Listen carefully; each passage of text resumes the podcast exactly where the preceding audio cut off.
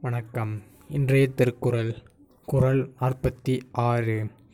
அறத்தாரின் இல்வாழ்க்கை ஆற்றின் புறத்தாரில் போய் ஒய்ப்ப பெறுவதன். விளக்கம். அறநெறியில் இல்வாழ்க்கையை அமைத்து கொண்டவர்கள் பெற்றிடும் பயனை வேறு நெறியில் சென்று பெற்றிட இயலுமோ? இயலாது. ரைட் அதாவது இல்வாழ்க்கைக்கான ஒரு பயனை பெற்றிடணும் அப்படின்னா நேர் வழியில் மட்டும்தான் பெற முடியும். வேறு எந்த வழியிலையுமே நம்மளால் பெற முடியாது. அதில் ஏன் அது என்ன? நேர்வழி குறுக்கு வழி அப்படின்னா நேர்வழி அப்படின்னா அற வழிகளில் நடத்தினால் மட்டுமே.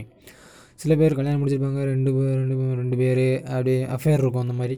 தவறான குடும்ப வாழ்க்கை முறையை மேற்கொள்ளாமல் ஒழுக்கத்துடன் கூடிய வழிமுறைகளுடன் அதாவது கடவுள் என்ன சொல்லியிருக்காங்க அப்படின்னு கடவுள்னு இல்லை திருக்குறள் என்ன என்ன சொல்லுது அப்படின்னா ஒருவனுக்கு ஒருத்தி அப்படிங்கிற மாதிரி இல்வாழ்க்கைக்கு வந்து நேர்மையான முறையில் இதுதான் நேர்மையான முறை. அதை அதுபடி நடந்துக்கணும். அதை விட வேறு எந்த வழியிலையும் நம்ம செயல்பட்டோம்னா அது நமக்கு வந்து இன்பத்தை தராது அப்படிங்கிறது தான் இந்த குறளோட விளக்கம். நன்றி.